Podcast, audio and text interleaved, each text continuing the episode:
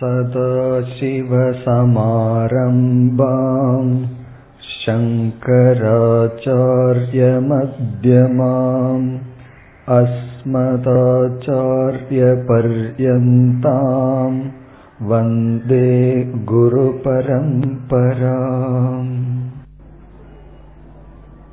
एण्पति ओन्पदावद् श्लोकम् साधुभिः पूज्यमानेऽस्मिन्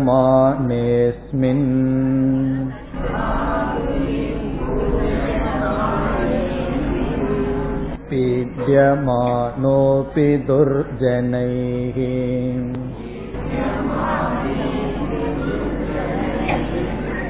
समभावो भवेत्यस्य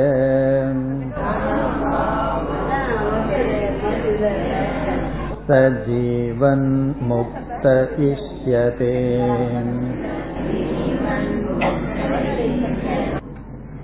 இப்பொழுது நாம் ஜீவன் முக்தனுடைய லட்சணத்தை பார்த்து வருகின்றோம் ஜீவ ஈஸ்வர ஐக்கிய ஞானத்தை அடைந்தவன் இந்த உலகத்தில் எப்படி நடந்து கொண்டிருப்பான் என்று ஆசிரியர் விளக்கி வருகின்றார். இதில் இவர் மையமாக இங்கு விளக்குகின்ற கருத்து சமபாவத்துடன் நடந்து கொள்வான். சமபாவக. எல்லாரிடத்திலும் எல்லா சூழ்நிலைகளிலும் சமமாக இருப்பான். அதை சில உதாகரணங்கள் மூலமாக விளக்குகின்றார். எங்கெல்லாம் எப்பொழுதெல்லாம் சமமாக இருப்பான்? இஷ்ட அனிஷ்ட சம்பிராப்தோ. இஷ்டம் அனிஷ்டம் இவைகளெல்லாம் வரும் பொழுதும் நல்லவர்களால் பூஜிக்கப்படும் பொழுதும் தீயவர்களால் தூற்றப்படும் பொழுதும் சமபாவக எஸ்ய பவே. யாருக்கு சமமான பாவனை இருக்கின்றதோ சக ஜீவன் முக்தக இஷ்யதே. அவன் ஜீவன் முக்தன் என்று கருதப்படுகின்றான். என்று இந்த ஸ்லோகங்களில் சமத்துவம் சமமாக இருத்தல் மனதில் எந்த விக்ஷேபத்தையும் அடையாமல் இருத்தல் ஜீவன் முக்தன் லட்சணமாக சொல்லப்படுகின்றது. இனி நாம் தொண்ணூறாவது ஸ்லோகத்திற்கு செல்லலாம். விஜாத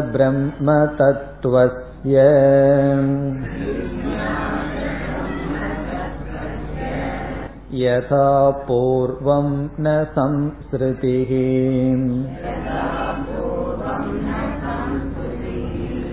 अस्ति चेन्न स विज्ञात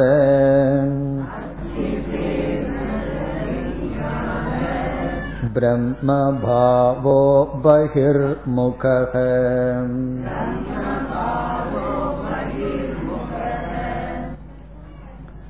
ஒருவர் ஒரு கேள்வியை கேட்கலாம். நான் பிரம்ம ஞானத்தை அடைந்து விட்டேன். பல வருடங்கள் சாஸ்திரம் பயின்றுள்ளேன். பரம்பொருளை பற்றிய அறிவு எனக்கு வந்துவிட்டது. ஆனால் சமபாவம் வரவில்லை என்று ஒருவர் ஒருவருக்கு சந்தேகம் வரலாம். நான் பல வருடங்கள் இந்த பயிற்சியில் வேதாந்த படிப்பில் இருந்த காரணத்தினால் எனக்கு மிக தெளிவாக இது ஜீவன் இது ஈஸ்வரன் வாத்தியார்த்தம் லட்சியார்த்தம். இதெல்லாம் கேட்டு பிரம்ம ஞானம் வந்து விட்டது. ஆனால் மனதில் சமபாவம் வரவில்லை விஷமபாவம் தான் இருக்கின்றது. அதாவது பிரம்ம ஞானம் இருக்கின்றது பிரம்ம ஞான பலன் எனக்கு இல்லை என்று யாராவது கூறலாம். அந்த சந்தேகத்தை மனதில் வைத்து அதற்கு பதிலாக இந்த ஸ்லோகத்தை சங்கரர் எழுதி இருக்கின்றார் யாரெல்லாம் எனக்கு பிரம்ம ஞானம் இருக்கின்றது ஆனால் மனதில் சமத்துவம் இல்லை மனதில் அமைதி இல்லை நான் மீண்டும் மன அமைதி இல்லாமல் தான் இருந்து கொண்டிருக்கின்றேன். ஆகவே இந்த பிரம்ம ஞானத்தினால் என்ன பலன்? ஞானம் இருக்கின்றது பலன் இல்லை என்று யாராவது கூறினால் இந்த ஸ்லோகத்தில் பதில் கூறுகின்றார் உனக்கு ஞானம் இல்லை என்று பொருள். ஞானம் இருக்கின்றது ஞானத்தினுடைய பலன் எனக்கு இல்லை என்று சொன்னால் ஞானம் இருக்கின்றது என்று என்று நீ நினைப்பது உன்னுடைய அஜானம் உனக்கு ஞானம் இல்லை. இந்த ஞானம் என்றும் பலத்துடன் கூடியது. இந்த உலகத்துல எல்லா ஞானமும் பலத்துடன் கூடிய ஞானம் அல்ல. பிரயோஜனத்துடன் கூடிய அறிவு அல்ல. உதார உதாகரணமாக எப்படி சமைக்க வேண்டும் என்ற ஞானம் பிரயோஜனத்துடன் இருக்காது. அல்லது யோகாசனம் எப்படி செய்ய வேண்டும் என்ற அறிவானது பிரயோஜனத்தை கொடுக்காது. அந்த ஞானத்துடன் பலன் இருக்காது. ஞானம் செயல் வடிவாகி வேறு ஏதாவது சேர்ந்துதான் பலனை கொடுக்கும். ஆனால் பிரம்ம ஞானம் மட்டும் ஞானம் என்றும் பலத்துடன் கூடியது. அந்த அறிவே பலனை கொடுப்பது. எப்படி என்றால் பிரசித்தமான ஒரு கதை பத்து பேர் ஆத்தை தாண்டுகிறார்கள். அதில் இவன் எண்ணி பார்க்கின்றான். இவனை விட்டுவிட்டு மற்றவர்களை எண்ணி என்ன சொல்கின்றான்? ஒன்பது பேர் இருக்கிறார்கள். ஒருவன் இறந்து விட்டான். ஒருவன் ஒருவன் நாம் இழந்தோம் என்று கூறுகின்றான். இப்பொழுது அவனுக்கு அறிவு வருகின்றது. நான் தான் அந்த பத்தாவது மனிதன் என்று. அந்த அறிவும் பிறகு பத்தாவதான மனிதனை அவன் அடைதலும் எவ்வளவு கால இடைவெளி என்று கேட்டால் அறிவு அவனை அடைதல் என்ற பலத்துடன் கூடியே இருக்கின்றது. நான் பத்தாவது மனிதனை கண்டுபிடித்து விட்டேன். ஆனாலும் என்னுடைய நண்பன் இறந்து விட்டான் என்று சொன்னால் அவன் கண்டுபிடிக்கவில்லை என்று பொருள். ஆகவே சித்த வஸ்து விஷயத்தில் ஏற்கனவே இருக்கின்ற ஒரு விஷயத்தில் ஞானம் பலத்துடன் கூடியது.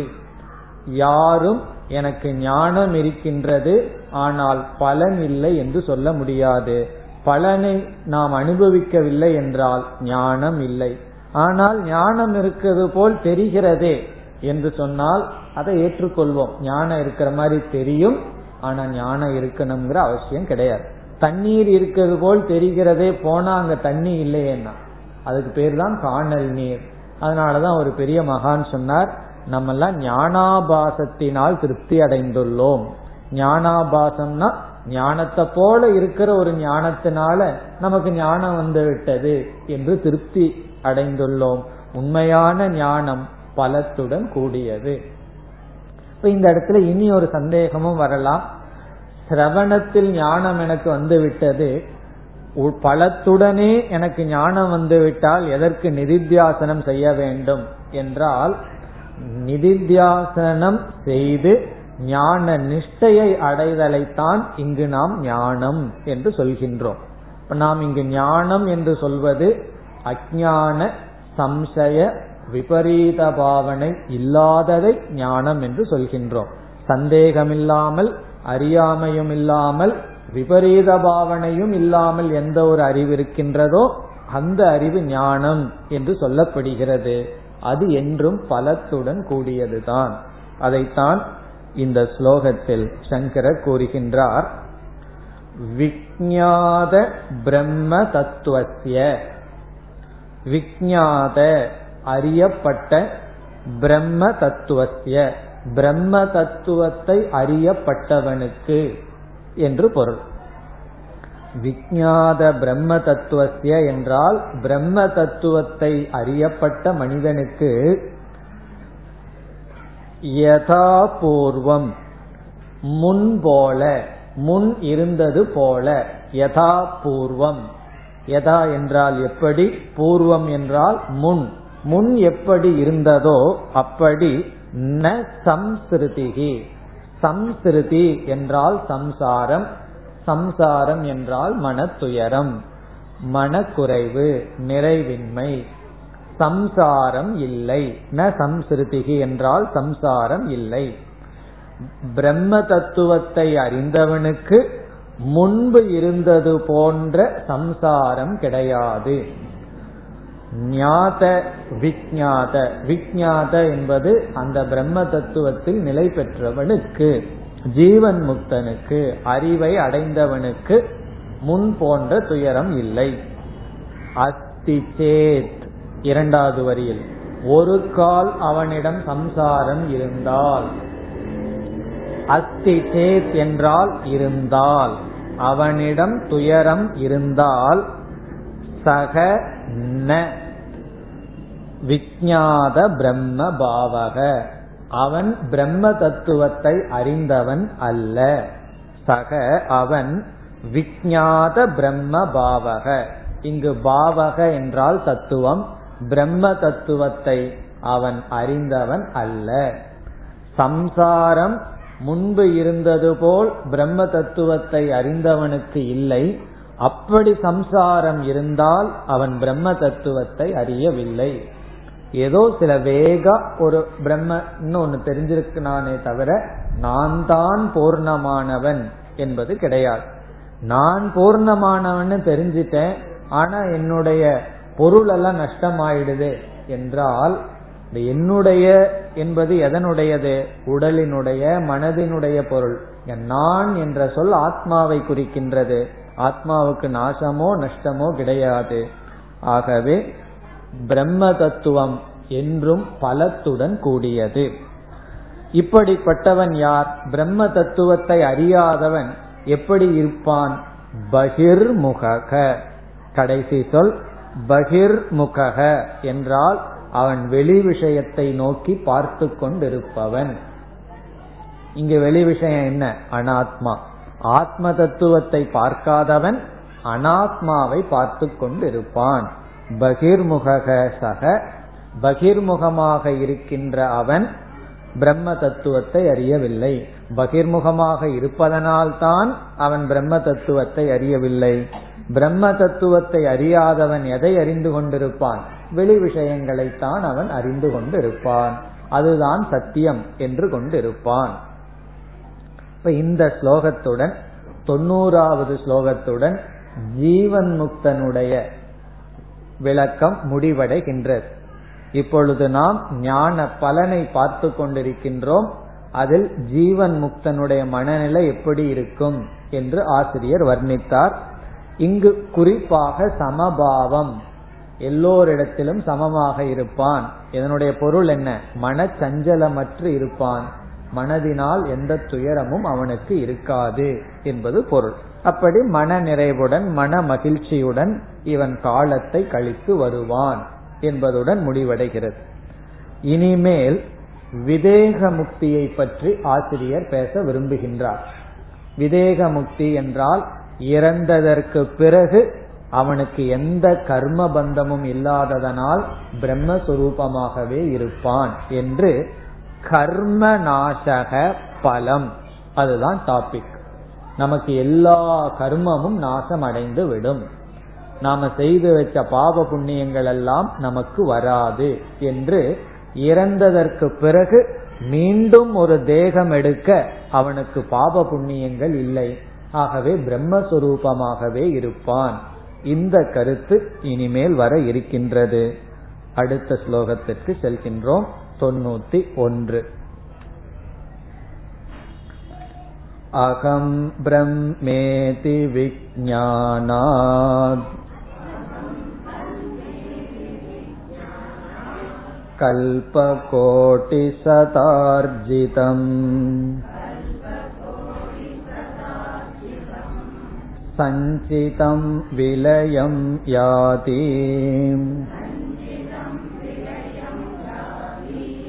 प्रबोधात् स्वप्नकर्मवत्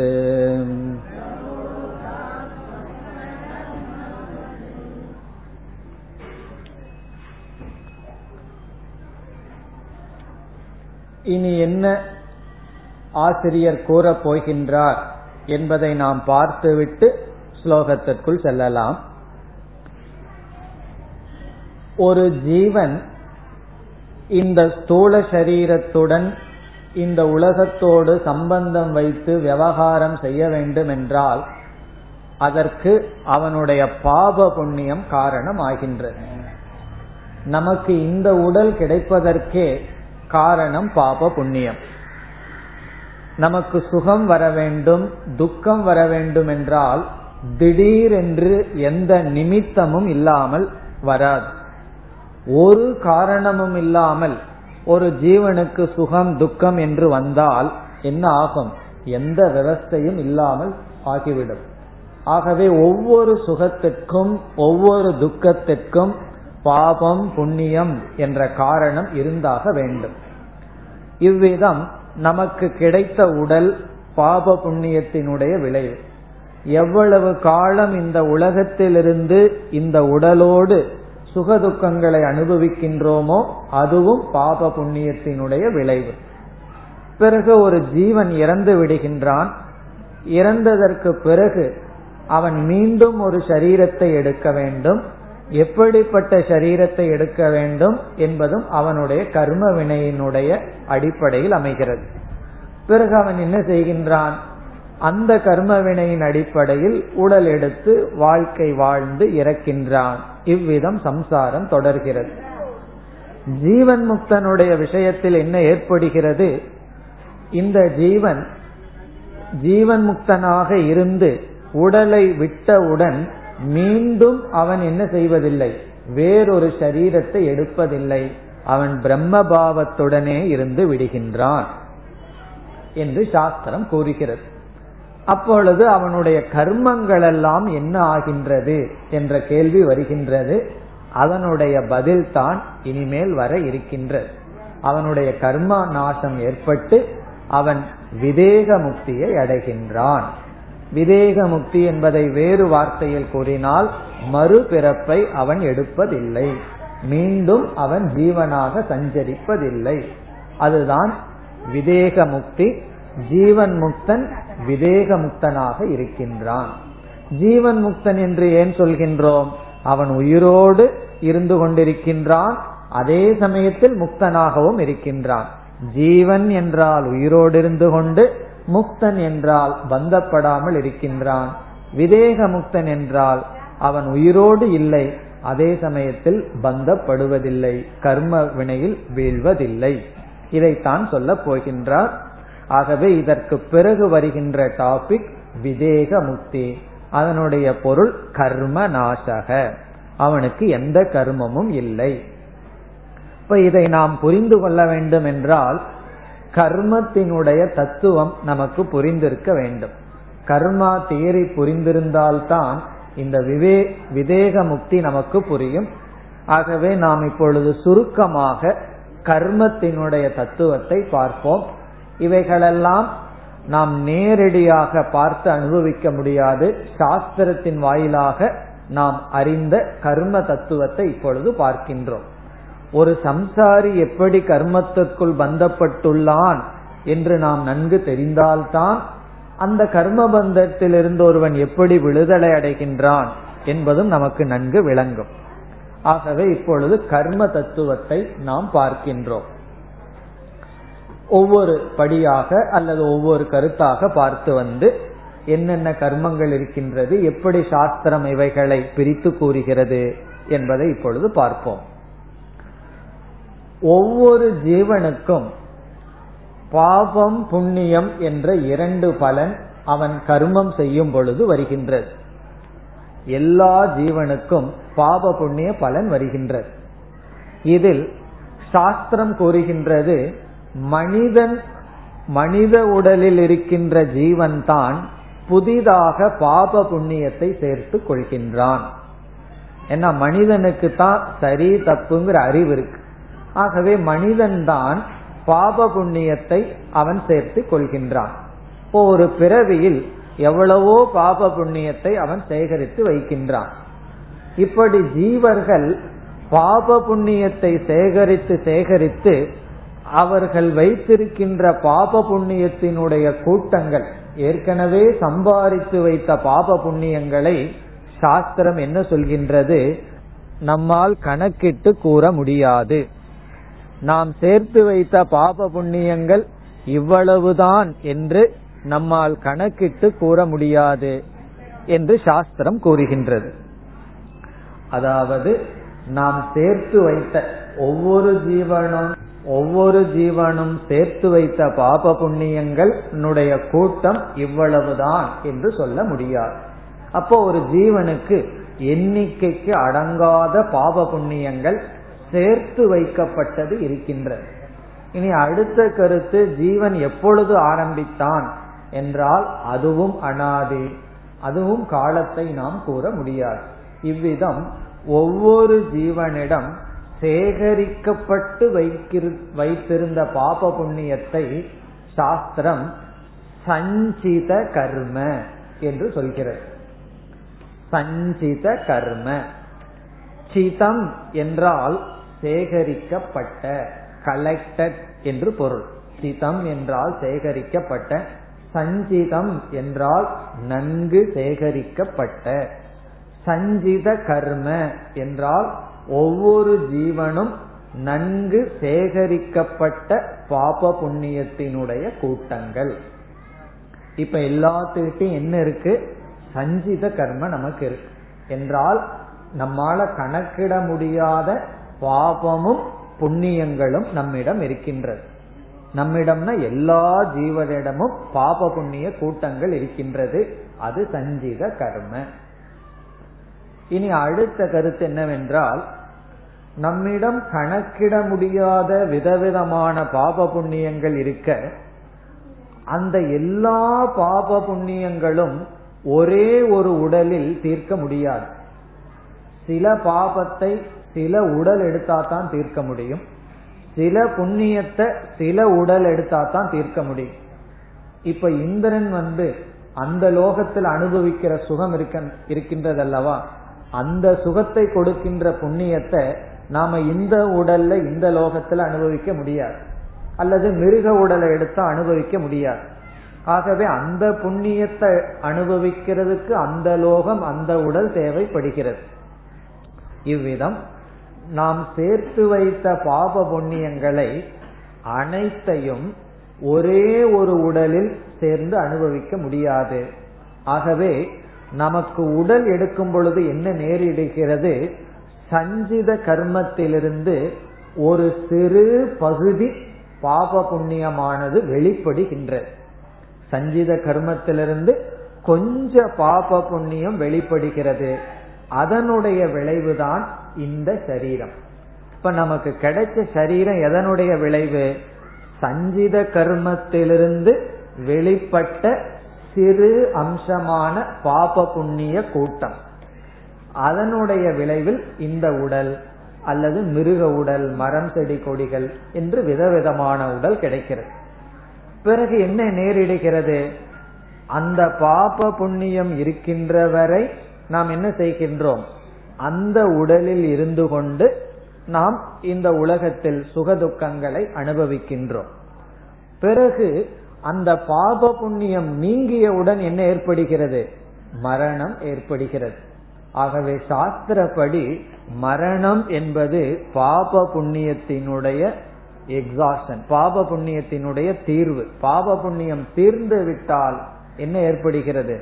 மேலும் அந்த ஜீவனுக்கு அந்த உடலில் வேலை இல்லை. உடனே உடலை விட்டு விடுகின்றான். வேறு சஞ்சிதத்திலிருந்து மீண்டும் பாவ புண்ணியத்தை எடுத்து அவன் வேறு உடலுக்கு செல்ல வேண்டியது ஏற்படுகிறது. இவ்விதம் ஒரு ஜீவன் பாப புண்ணியத்தினுடைய ஒரு கூட்டத்தை எடுத்து இந்த வாழ்க்கையை வாழ்கின்றான். இப்பொழுது சஞ்சித கர்மத்திலிருந்து எடுக்கப்பட்ட பாப புண்ணியம் இருக்கின்றதல்லவா?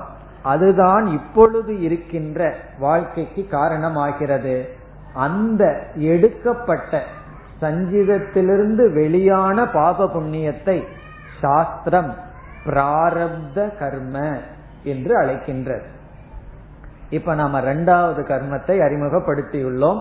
பிராரப்த கர்ம. பிராரப்த கர்ம என்றால் சஞ்சிதத்திலிருந்து வெளியான பாப புண்ணிய கூட்டம் இப்பொழுது நாம் உடலை எடுத்து அனுபவித்துட்டு இருக்க காரணமாக இருக்கின்ற பாப புண்ணியம். இந்த உடலுக்கும் இந்த உடலினால் இப்பொழுது நாம் அனுபவித்துக் கொண்டிருக்கின்ற சுகதுக்கத்திற்கும் காரணமான பாப புண்ணியம் பிராரப்த கர்ம. பிராரப் ஆரப்தம் என்றால் ஆரம்பித்து விட்டது. பிர என்றால் நன்கு. நன்கு ஆரம்பிக்கப்பட்ட பாப புண்ணியங்கள். சஞ்சிதம்னா நன்கு சேர்த்து வைக்கப்பட்ட பாப புண்ணியங்கள். பிராரப்தம்னா நன்கு ஆரம்பிக்கப்பட்ட பாப புண்ணியங்கள். பிறகு மனிதனாக இருக்கின்ற ஜீவன் என்ன நேரிடுகிறது? அவன் சஞ்சிதத்திலிருந்து வெளிப்பட்ட பிராரப்தத்தினால் மனித சரீரத்தை எடுத்துள்ளான். பிராரப்தத்தை அனுபவித்துக் கொண்டு இருக்கின்றான் அதாவது கர்ம வினையை அவன் தீர்த்து கொண்டு இருக்கின்றான் அப்பொழுது என்ன செய்கின்றான்? புதிதாக பாப புண்ணியத்தை சேர்த்து கொள்கின்றான். சஞ்சிதத்திலிருந்து பாப புண்ணியத்தினுடைய விளைவாக மனித உடலை எடுத்து மனித உடல் வழியாக இவன் கர்ம வினையை தீர்த்து கொண்டிருக்கும் பொழுது ஒரு ஒரு ஒரு கர்ம வினையை தீர்த்தான்னு சொன்னா நூறு புதிய பாப புண்ணியத்தை இவன் புதிதாக சேர்த்து கொள்கின்றான். இப்ப மனித சரீரத்தில் பிராரப்த பாப புண்ணியத்தை தீர்த்து கொண்டிருக்கும் பொழுது இவன் புதிதாக சேர்த்து கொள்கின்ற பாப புண்ணியத்துக்கு சாஸ்திரம் ஆகாமி கர்ம என்று சொல்கிறது. ஆகாமி கர்ம என்றால் இந்த பிறவியில் சேர்த்து கொண்டிருக்கின்ற புதிய பாப புண்ணியங்கள்.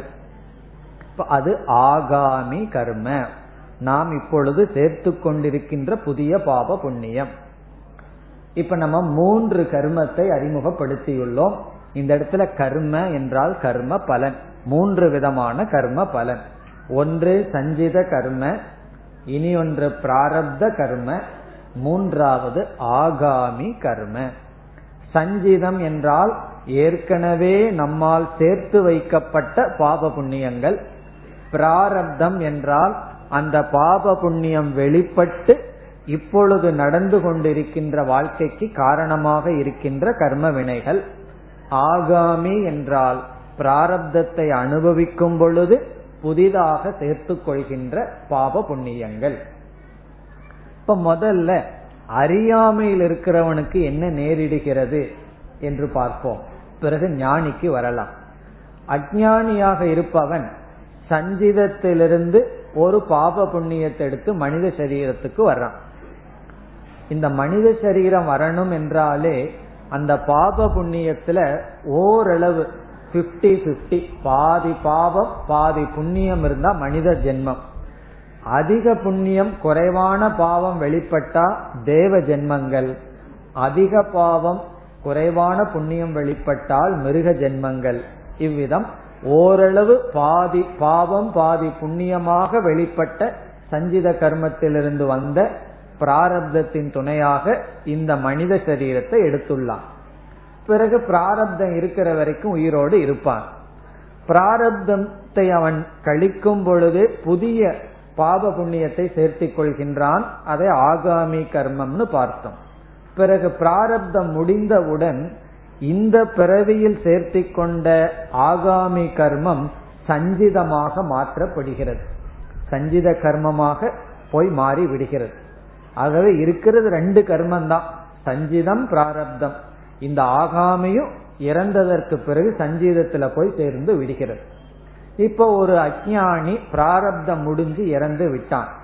இறந்தவுடன் என்ன ஆகுது அது சஞ்சீதத்துல போய் ஆகாமி சேர்ந்து விட்டது. இப்ப அவனிடம் சஞ்சீத கர்மம் கூடி இருக்கின்றது. கொஞ்சம் பிராரப்தம் போச்சு மீண்டும் சஞ்சீதம் ஆகாமி போய் சஞ்சீதத்தை அதிகப்படுத்தி விட்டது. இனி சஞ்சீதத்திலிருந்து எப்படிப்பட்ட பாவ புண்ணியம் வெளிப்படுமோ அதற்கு தகுந்த உடல் அவனுக்கு கிடைக்கிறது. உடனே மனித சரீரம் கிடைக்கணும் அவசியம் இல்லை அந்த வெளிப்படுற கர்மத்தை பொறுத்து அவன் ஏதோ ஒரு உடலை எடுக்கின்றான். உடனே மிருக சரீரம் எடுக்கலாம் மரம் செடி முதலிய சரீரத்தை அவன் எடுக்கலாம். இதெல்லாம் எதன் அடிப்படையில்? அடுத்த சஞ்சிதம் எப்படி வெளிப்படுமோ அதன் அடிப்படையில். சஞ்சிதம் தானே எண்ணிக்கைக்கு அடங்காத அளவு இருக்கின்றது. ஆகவே ஒரு அஜானி பிராரப்தம் முடிந்தவுடன் இவன் பிராரப்தத்தை செஞ்சு கொண்டிருக்கும் போதே பாப புண்ணியத்தை சேர்த்து வச்சிருக்கான். அது சஞ்சிதத்துல போய் சேர்ந்து அந்த சஞ்சிதத்திலிருந்து மீண்டும் அவனுக்கு பிறப்பு வருகின்றது. அவன் மிருகமாகவோ வேற ஏதாவதா பிறந்தா கர்ம வினைய தீர்த்திருவான். பிறகு மீண்டும் சஞ்சிதத்திலிருந்து ஒரு பிராரப்தம் வெளிப்படும். ஏதோ ஒரு சரீரம் கிடைக்கும். மனித சரீரம் கிடைச்சிட்டா மீண்டும் பாவ புண்ணியத்தை அதிகமாக சேர்த்து கொள்வான். இவ்விதம் ஜீவன். தன்னுடைய கர்மத்தினுடைய வசத்தினால் மீண்டும் பிறந்து இறந்து பிறந்து இறந்து வாழ்ந்து வருகின்றான் என்று சொல்லப்படுகின்றது. இதெல்லாம் அஜானி. இனி இந்த ஜீவன் முக்தனுடைய விஷயத்தில் என்ன ஆகும்? இந்த மூன்று கர்மத்தினுடைய நிலை என்ன? என்பதுதான் தொண்ணூத்தி ஓராவது ஸ்லோகத்திலிருந்து வருகின்ற கருத்து. இஞ்ஞானிக்கு சஞ்சிதம் என்னாகின்றது? ஆகாமி என்னாகிறது? பிராரப்தம் என்ன ஆகின்றது? இந்த மூன்று தான் இனிமேல் வரப்போகின்ற கருத்து. இந்த மூன்றினுடைய நிலை என்ன? சஞ்சிதத்தின் நிலை என்ன? ஆகாமி கர்மத்தினுடைய நிலை என்ன? ஞானியினுடைய பிராரப்தம் என்ன? இந்த மூன்று நிலையை பற்றி பேசுகின்றார். நம்ம வந்து இதனுடைய விடைய பார்த்துட்டு பிறகு ஸ்லோகத்துக்குள்ள போலாம். இங்க என்ன சொல்ல போகின்றார்? இந்த கர்ம முழுமையாக நாசத்தை அடைந்து விட போகிறது. ஞானமே சஞ்சிதத்தை எரித்து விட போகிறதுன்னு சொல்ல போற. சஞ்சித கர்ம ஞானிக்கு கிடையாது. அஜானம் இருக்கிற வரைக்கும் சஞ்சிதம் இருக்கும். ஞானம் வந்து விட்டால் அனைத்து சஞ்சித கர்மமும் நீக்கப்படுகின்றது. பிறகு என்ன சொல்கின்றார்? ஞானம் வந்ததற்கு பிறகு செய்கின்ற அனைத்து செயல்களிலிருந்தும் ஆகாமி என்கின்ற பாப புண்ணியம் அவனுக்கு வருவதில்லை.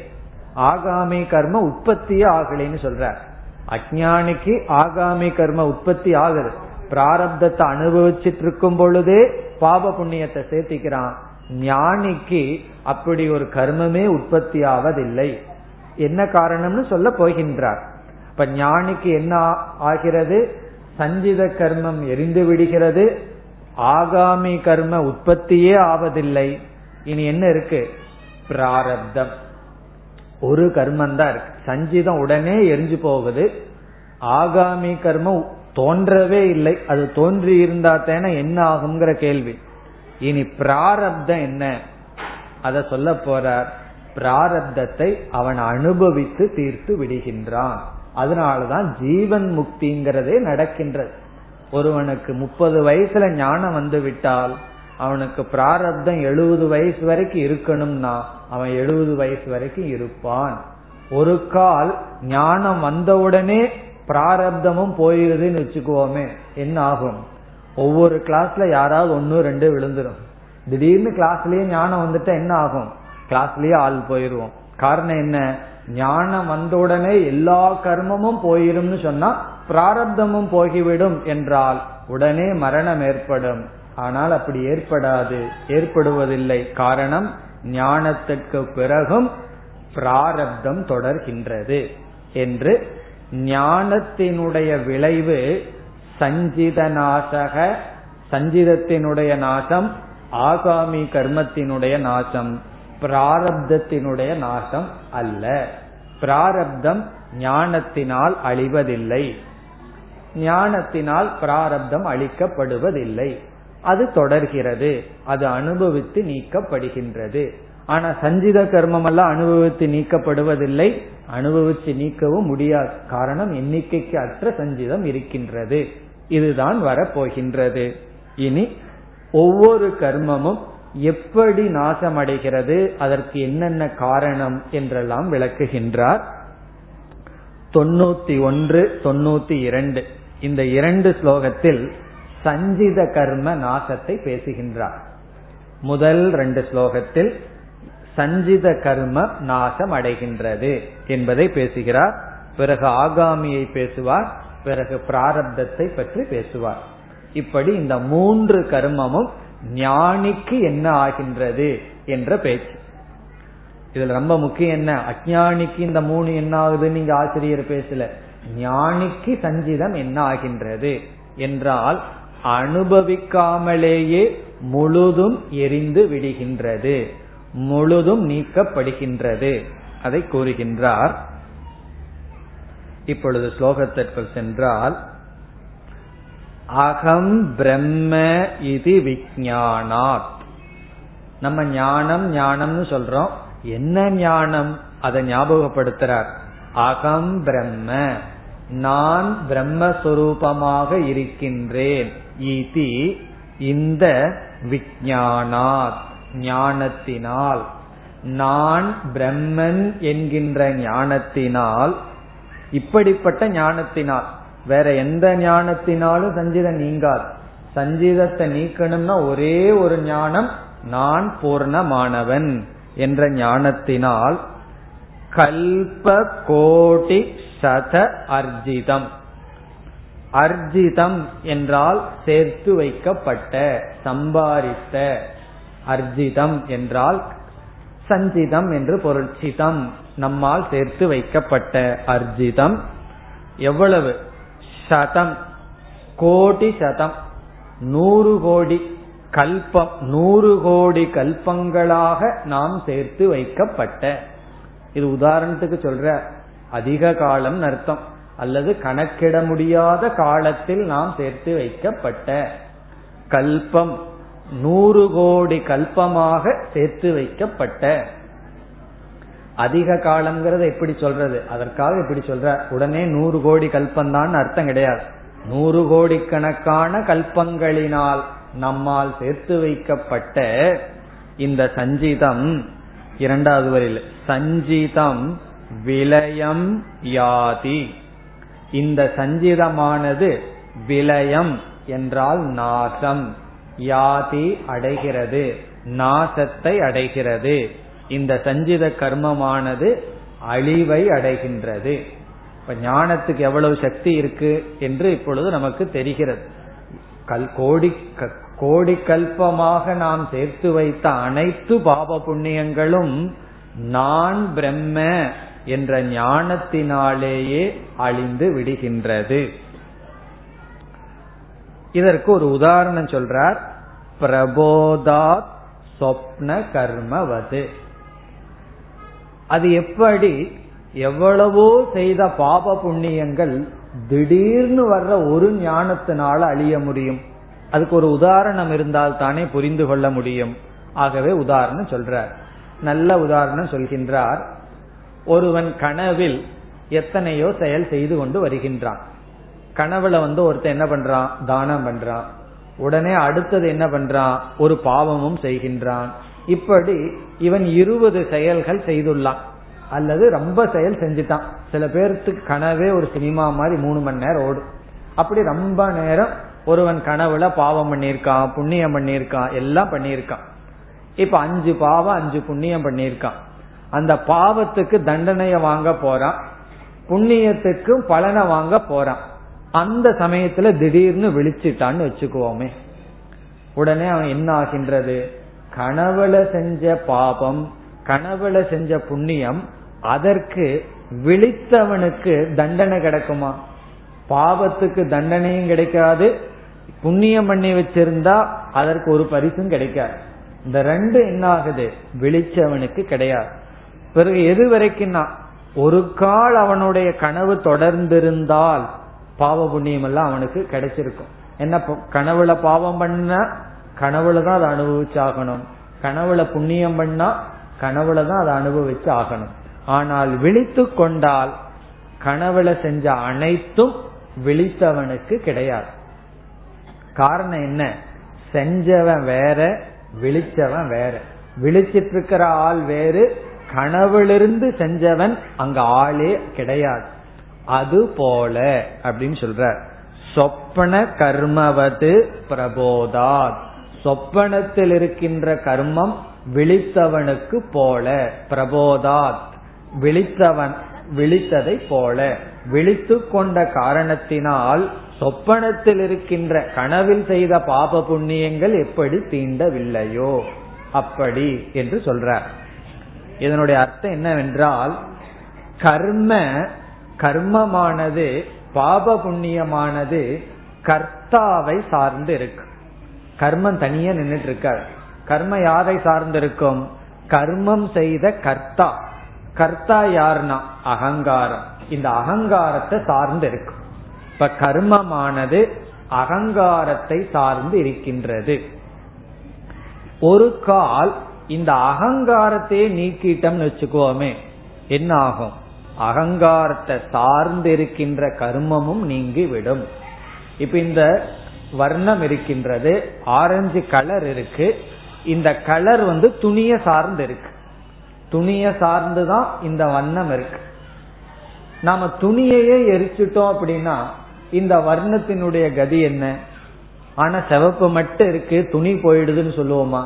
துணியை சார்ந்து இருக்கின்ற ஒன்று துணியையே நாம் நீக்கிவிட்டால் அதுவும் எப்படி நீங்கப்படுகின்றதோ அப்படி அகங்காரத்தை சார்ந்துதான் அனைத்து பாப புண்ணியமும் நின்றுட்டு இருக்கு அகங்காரத்தையே நீக்கிவிட்டால் அந்த கர்மத்துக்கு இடம் இல்லாமல் அது அப்படியே மறைந்து விடுகின்றது. ஞானியினுடைய விஷயத்துல நான்கிற அகங்காரம் நீக்கப்படுகின்றது. ஆகவே அகங்காரத்தை சார்ந்திருக்கின்ற பாப புண்ணியமும் நீக்கப்படுகின்றது.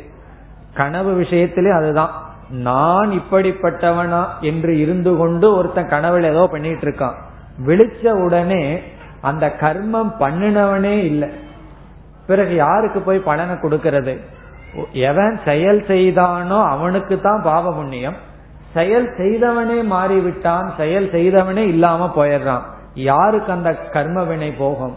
இப்ப கர்மம் வந்து பார்க்குது நிக்கிறதுக்கு இடம் இல்லாமல் மறைந்து விடுகின்றது. இதுதான் தர்க்கம். இதுதான் லாஜிக் அதாவது கர்ம கர்த்தாவை சார்ந்திருக்கும். கர்த்தா செய்பவன் அகங்காரம். ஞானி அகங்காரத்தை நீக்கிவிட்ட காரணத்தினால் அகங்காரத்தை சார்ந்திருந்த அனைத்து கர்மங்களும் சென்று விடுகிறது. கனவை கனவில் ஒருவன் பாப புண்ணியத்தை செய்கின்றான். அந்த பாப புண்ணியம் கனவில் இருந்தவனை சார்ந்து இருக்கிறது கனவுல விவகாரம் பண்றவனை சாஸ்திரம் தைஜசன்னு சொல்லும். விழிச்சிட்டு இருக்கிறவனுக்கு விஸ்வன்னு பேரு. தைஜசனுடைய பாப புண்ணியம் விஸ்வனுக்கு வராது. விஸ்வன்னா என்ன? இப்ப விழிச்சிட்டு இருக்கிற நமக்கு பேரு விஸ்வன். கனவுல செய்யற நமக்கு பேரு தைஜசன். தைஜசனே சென்று விட்டான். பிறகு அந்த பாப புண்ணியம் அவனுக்கு வராது. அதுதான் இங்கு உதாகரணமாக சொல்லப்படுகின்றது. நான் பிரம்ம என்ற ஞானத்தினால் எவ்வளவோ வருடங்களாக சேர்த்து வைக்கப்பட்ட சஞ்சிதம் நாசத்தை அடைகின்றது. கனவில் செய்த கர்மத்தை போல. பிறகு அடுத்த ஸ்லோகத்திலும் இதே உதாகரணத்தை ஆசிரியர் விளக்குகின்றார். கனவுல ஒருத்தன் என்ன செய்திருந்தாலும் அது கனவுல இருக்கிற வரைக்கும் தானே தவிர விழித்து கொண்டவனுக்கு எப்படி இல்லையோ அப்படி அஜான அவஸ்தையில் செய்தவனுடைய பாப புண்ணியம் எல்லாம் அஜானம் இருக்கிற வரைக்கும் விழித்து கொண்டவனுக்கு இல்லை என்று இந்த சஞ்சித கர்ம ஞானிக்கு இல்லை என்பதற்கு கனவை உதாரணமா சொன்னார் அந்த கனவே அடுத்த ஸ்லோகத்தில் விளக்கப்படுகின்றது தொண்ணூத்தி இரண்டு यत्कृतं स्वप्नवेलायाम्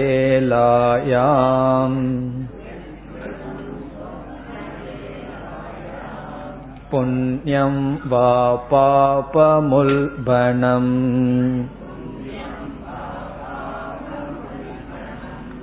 सुप्तोति तस्य किं तत् स्यात्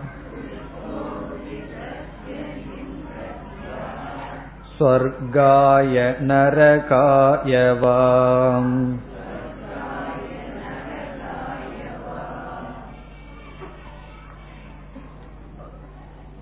ஏற்கனவே கூறிய உதாகரணம் இங்கு விளக்கப்படுகின்றது. சொப்ன வேலாயாம் வேலா என்றால் சமயம் அந்த நேரத்தில். சொப்பன நேரத்தில் சொப்பன காலத்தில் சொப்பன வேளையில். அதாவது கனவு கண்டு கொண்டிருக்கும் பொழுது எது கிருதம்? என்ன செய்யப்பட்டதோ? எந்த ஒன்று செய்யப்பட்டதோ அது என்ன? புண்ணியம் வா. அது புண்ணியமாக இருக்கலாம். பாபம் வா. பாபமாக இருக்கலாம். உல்பனம் என்றால் பெரிதாக மிகப்பெரிய பாபம். பெரிய பாபமாக இருக்கலாம் அல்லது புண்ணியமாக இருக்கலாம். கனவு கண்டு கொண்டிருக்கும் பொழுது செய்யப்பட்ட எந்த ஒரு பாபமோ அல்லது புண்ணியமோ. அதாவது பெரிய பாபம் அல்லது பெரிய புண்ணியம். எது வேண்டுமானாலும் இருக்கலாம். இரண்டாவது வரையில் சுப்த உத்தி தஸ்ய உத்தி தஸ்ய என்றால் விழித்து கொண்டவன். உறங்க போனவன் விழித்து கொண்ட கொண்டான். விழித்து கொண்டவனுக்கு உறங்கி விழித்தவனுக்கு. ஏன்னா உறக்கத்துல தானே கனவு வருகிறது. உறக்கத்தில் இவனுக்கு கனவு வந்துள்ளது. அந்த கனவில் பாப புண்ணியத்தை எல்லாம் செய்துள்ளான். அவன் இப்பொழுது விழித்து கொண்டான். இப்பொழுது கேள்வி கேட்கின்றார் அந்த பாப புண்ணியம் சொர்க்கத்துக்கோ நரகத்துக்கோ இவனை அழைத்து செல்லுமா? என்று கேட்கின்றார். கிம் தத்யாத் அது என்ன ஆகும்? சொர்க்காய நரகாயவா? சொர்க்கத்துக்கோ நரகத்துக்கோ அந்த பாப புண்ணியம் பயன்படுமா? இவன் வந்து கனவுல ஒரு பாவம் பண்ணிட்டா உடனே நரகத்துக்கு போறது. கனவுல ஒரு புண்ணியம் செய்து விட்டால் சொர்க்கத்துக்கு செல்லுதல். அப்படி ஒரு பலனை கொடுக்குமா? சொர்க்கத்துக்கோ நரகத்துக்கோ கிம் தத்யா அது ஆகுமா? அந்த பாப புண்ணியம் பயன்படுமா? என்றால் பயன்படாது என்று பொருள். பயன்படுமான்னு ஒரு கேள்வி கேட்கிற. பயன்படாது என்று ஒரு பொருள். அதாவது கனவுல இருக்கின்ற ஒரு செயல் இந்த நினைவுல பயன்படும்னு சொன்னா ஒருவன் பசியோட தூங்குறான். உடனே கனவுல என்ன ஏற்படுகிறது? விதவிதமா ஆகாரம் சாப்பிட்ட மாதிரி ஒரு கனவு வருது. ஏன்னா பசியோட தூங்கி இருக்கானு விழிச்சா அவன் எப்படி இருக்கணும்? திருப்தியா இருக்கணும். ஆனா விழிச்சா இனியும் கொஞ்சம் அதிக பசியோட இருக்கான்.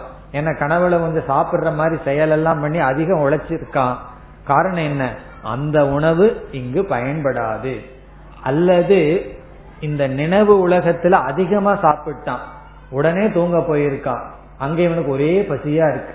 இதுல இருந்து என்ன தெரியுது? இந்த உணவு அங்கு பயன்படாது. அப்படி இங்கு செய்யற கர்த்தா வேற அங்கு செய்யற கர்த்தா வேற. கனவுல ஒருவன் கொலை செய்து விட்டான். தண்டனை அனுபவிக்க போகும்போது விழிச்சிட்டான். பிறகு விழிச்சதுக்கு பிறகு அவன் தண்டனை அனுபவிப்பானா? கிடையாது. காரணம் என்ன?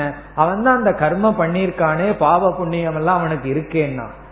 அந்த கர்த்தா இருக்கிற வரைக்கும் அந்த பாப புண்ணியம் இருக்கு. கர்த்தா மாறிட்டா பாப புண்ணியம் இல்லை. இதே போல இது உதாகரணம்.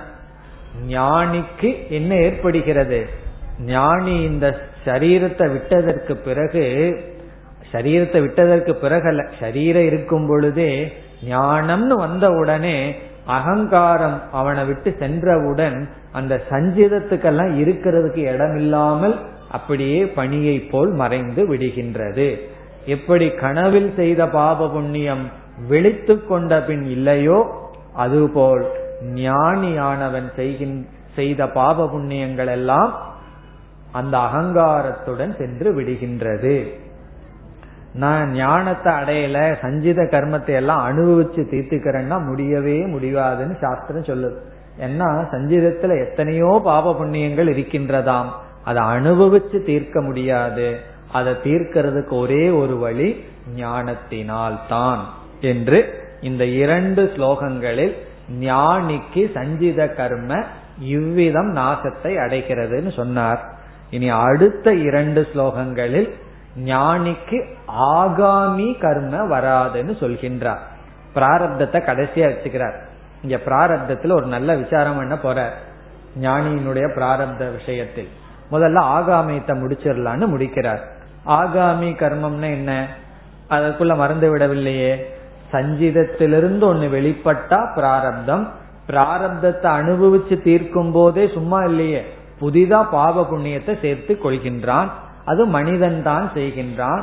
இப்படி ஞானியானவன் ஞானம் அடைந்ததற்கு பிறகு செய்கின்ற செயலெல்லாம் என்னாகும்? ஆகாமி ஆகிறது. பிறகு ஞானம் அடையும் வரை அவன் செய்ததெல்லாம் சஞ்சீதத்துல போய் கழிந்து விடுகிறது. இப்போ ஒரு ஞானி முப்பது வயது வரை பாவ புண்ணியம் செஞ்சிருக்கான். அதற்கு மேல ஞானத்தை அடைஞ்சிருக்கான். அந்த முப்பது வயது வரை செஞ்ச ஆகாமி சஞ்சீதத்துல சேர்ந்து மறைந்து விடுகிறது. பிறகு ஞானம் அடைந்ததற்கு பிறகு செய்யப்படுகின்ற ஆகாமி என்ன ஆகின்றது என்றால் அது உற்பத்தியே ஆகாது என்று சொல்லி அதற்கும் காரணத்தை கூறுகின்றார். உதாகரணத்துடன் அடுத்த இரண்டு ஸ்லோகத்தில். இப்பொழுது நாம் தொண்ணூத்தி மூன்றாவது ஸ்லோகத்திற்கு செல்கின்றோம். ஸ்வம் அசங்கமுதாசீனம்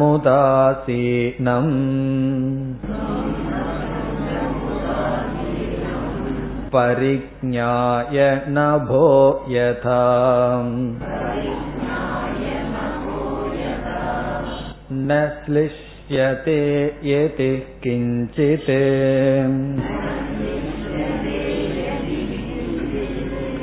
कदाचित्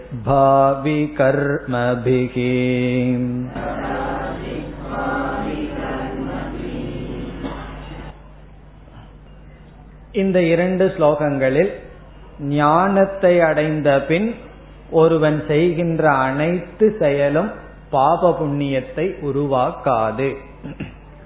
காரணம் என்ன? சஞ்சித கர்மத்தில் சொன்ன அதே காரணம்தான் பாப புண்ணியத்தை உருவாக்குவது அகங்காரம். அகங்காரம்தான் பாப புண்ணியத்தை சேர்க்கின்றது. அகங்காரம் இல்லாமல் செய்யப்படுகின்ற எந்த செயலுக்கும் பாப புண்ணியம் இல்லை. அதாவது ஞானி ஒரு தானம் பண்றான்னு வச்சுக்குவோமே அதனால அவனுக்கு புண்ணியம் வராது. இல்லையே புண்ணியம் மட்டும் ஞானிக்கு வருத்துமேனா அதுவும் கிடையாது. புண்ணியம் வந்தா அந்த புண்ணியத்தை தீக்கிறதுக்கு சுகத்தை கொடுக்கறதுக்கு சரீரம் தேவைப்பட்டுரும். ஆகவே ஞானி என்ன நல்லது செஞ்சாலும் புண்ணியம் கிடையாது. அதே போல என்ன பாவம் செஞ்சாலும் பாவம் கிடையாது. இப்ப அடுத்த கேள்வி ஞானி பாவம் செய்வாரா என்பது செய்ய மாட்டார். தன்னை அறியாமல் தன்னை உடலிலிருந்து ஒரு பாவ செயல் நேரிட்டாலும் அது பாவமாக வராது. சில சமயங்கள்ல அறியாமையில் சிலது செய்து விடலாம். அப்படி தன்னுடைய உடலிலிருந்து உபாதியிலிருந்து செய்யப்படுகின்ற எந்த கர்மத்திற்கும் பாவமும் புண்ணியமும் வராது. அதற்கு காரணம் ஞானி தான் அசங்க சொரூபம் என்ற ஞானத்துடன் விவகாரம் செய்கின்றான். அல்லது அவன் அகங்காரம் இல்லாமல் செயல்படுகின்றான். பாதித அகங்காரம் சொல்றது. இந்த செத்த பாம்பை வச்சிருக்கிறது போல விஷமில்லாத பாம்போட இருக்கிறது போல அகங்காரம் இல்ல அகங்கார ஆபாசம் தான் இருக்கு. அகங்காரம் இருக்கிற மாதிரி இருக்கு. ஆனா அகங்காரம் கிடையாது. காரணம் என்ன? அசங்க பாவாத். தான் அசங்கக என்ற பாவனையில் அவன் செய்வதனால். அதுதான் இங்கு சொல்கின்றார். அசங்கமாக இருப்பதனால் அதற்குள்ள இருக்கு ஆனா அதோட தொடவில்லை. அதற்கு உதாரணம் சொல்லி ஆகணும். சொல்ல போகின்றார். ஆகாசம் தான் உதாரணமா சொல்றார். இந்த ஆகாசம் எல்லா இடத்திலையும் வியாபிச்சிருக்கு. ஆனா எதோட சம்பந்தப்படவில்லை. எல்லா இடத்திலும் இருக்கு ஆனா எதோடும் அது தொடப்படவில்லை. அதுபோல ஞானி எல்லா செயலும் செய்யறான். ஆனா எந்த செயலினுடைய பாவ புண்ணியம் அவனை தீண்டவில்லை. அதைத்தான் இங்கு கூறுகின்றார். ஸ்வம் அசங்கம் உதாசீனம் பரிஞாய ஸ்வம் என்றால் தன்னை. தன்னை ஞானி என்ன நினைச்சிட்டு இருக்கான்? ஸ்வம் அசங்கம். ஏதோடும் சம்பந்தம் அற்றவன். ஸ்வம் அசங்கம். சங்கம்னா சேர்க்கை. அசங்கம்னா ஏதோடும் சம்பந்தம் அற்றவனாக உதாசீனம். எதிலும் சம்பந்தப்படாமல். எதிலும் தான் கர்த்தாவாக அவன் பாவிப்பதில்லை. இங்கெல்லாம் கவனமா இருக்கணும். நான்கிற வார்த்தையையே அவன் பயன்படுத்த மாட்டானா? என்றால் அப்படி கிடையாது. நான்கிற வார்த்தையை பயன்படுத்துவான். ஆனால் உதாசீனம். உதாசீனம் என்றால் அதை கையாளுகின்றான். ஆனால் அதுவாக இல்லை. அகங்காரமாக இல்லை. அகங்காரத்தை கையாளுகின்றான். இதுல பெரிய வித்தியாசம் இருக்கு. நம்ம அகங்காரமா இருந்துட்டு இருக்கிறோமா அகங்காரத்தை கையாண்டு கொண்டிருக்கிறோமா? இது எப்படின்னா கோவப்படுறதுக்கும் கோவத்தை கையாள்றதுக்கும் உள்ள வித்தியாசம். சில சமயங்கள்ல குழந்தை செய்யற சேஷ்டைய பார்த்தா நமக்கே சந்தோஷமா இருக்கும். ஆனா அதை தொடர விடக்கூடாது. நம்ம என்ன செய்வோம்? கோவப்படுற மாதிரி ஒரு பாவனை பார்ப்போம். குழந்தைக்கு அது தெரியாது. அப்ப என்னென்ன கோபத்தை கையாளுகின்றோம்.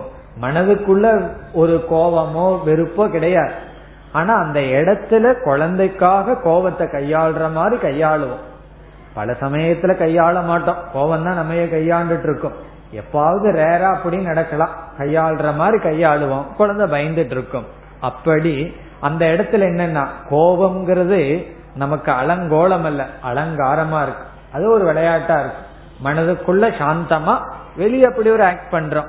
அதே போல ஞானி அகங்காரமாக இல்லை அகங்காரத்தை கையாளுகின்றான். அது அவனுக்கு ஒரு விளையாட்டு. என்ன விளையாட்டுனா இருக்கிற வரைக்கும் இந்த அகங்காரத்தை கொஞ்சம் ஹேண்டில் பண்ணணும். அது போல அதுதான் இங்கு உதாசீனம் என்று சொல்லப்படுகிறது. உதாசீனம்னா அது இருக்கு ஆனா அதனுடைய பாதிப்பு இல்லை அதுல ரொம்ப உதாசீனனாக இருக்கின்றான். காரணம் அசங்கக என்ற ஞானம். அதனால ஞானி எதை வேண்டுமானாலும் கையாளலாம். எந்த சூழ்நிலையில வேண்டுமானாலும் அவன் இருக்கலாம். காரணம் என்ன? அவனுடைய அறிவு அசங்கமாக இருக்கின்றது. அவன் காட்டில் இருக்கலாம் நாட்டிலும் இருக்கலாம் எங்கு வேண்டுமானாலும் இருக்கலாம். காட்டில் இருந்தாலும் அந்த சூழ்நிலையில அசங்கமா இருக்கணும். அங்க மான் மேல பற்று வந்துடக்கூடாது. நாட்டில் இருந்தாலும் இங்க இருக்கிற பொருள் மீது அசங்கமா இருக்கணும். எங்கிருந்தாலும் அவன் இருக்க வேண்டியது அசங்க பாவனை. அசங்கமான செயல் அல்ல அசங்க பாவனை. பிறகு உதாசீனம் பரிஜாய நபக யதா. நபக என்றால் நபம் என்றால் ஆகாசம். ஆகாசத்தை போல. ந ஸ்லிஷ்யதி எதிகி இந்த இடத்துல எதிகினா ஞானி. ந ஸ்லிஷ்யதி. ஏதோடும் ஒட்டுவதில்லை. ஸ்லிஷ்யதினா ஒட்டிக்கொள்வது. பற்று வைப்பதில்லை சங்கம் வைப்பதில்லை. கிஞ்சித் என்றால் ஏதோடும். கதாச்சித் என்றால் எப்பொழுதும். கதாச்சித் எப்பொழுதும் கிஞ்சித் எந்த பொருளுடனும் ஒட்டி கொள்வதில்லை எதனால்? எதனுடன்? பாவி கர்ம பிகி. பாவி கர்ம பிகினா வரப்போகின்ற கர்மத்தினால். இவன் செய்ய போகின்ற செயல்களினால். செய்த செயலிலிருந்து விடுதலை. செய்ய போகின்ற செயலிலிருந்தும் விடுதலை. இவன் எத்தனையோ செய்ய போறான். காரணம் என்ன? பிராரப்தம் இருக்கு. எவ்வளவோ செயல் செய்தாகணுமே. கடைசி மூச்சு போற வரைக்கும் அந்த செய்ய போறதிலிருந்தும் இவன் ஒட்டி கொள்வதில்லை செய்ததிலிருந்தும் தீண்டப்படுவதில்லை. அதனால ஞானி அகர்மமா ஒண்ணு செய்யாம இருப்பான்னு அர்த்தம் இல்ல சில பேர் என்ன நினைக்கிறார்கள்? ஞானி வந்து ஒரு செயலும் செய்ய மாட்டான். அப்ப ஜடமா கல்ல போல இருப்பான். சமாதியிலேயே இருப்பான். அப்படி பொருள் அல்ல. பாவி வரப்போகின்ற கர்மங்களில் செயல்களில் இவன் ஒட்டிக்கொள்வதில்லை.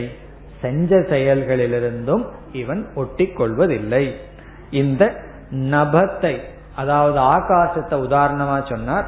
அடுத்த ஸ்லோகத்துல மீண்டும் இந்த ஆகாச உதாகரணத்தை விளக்குகின்றார்.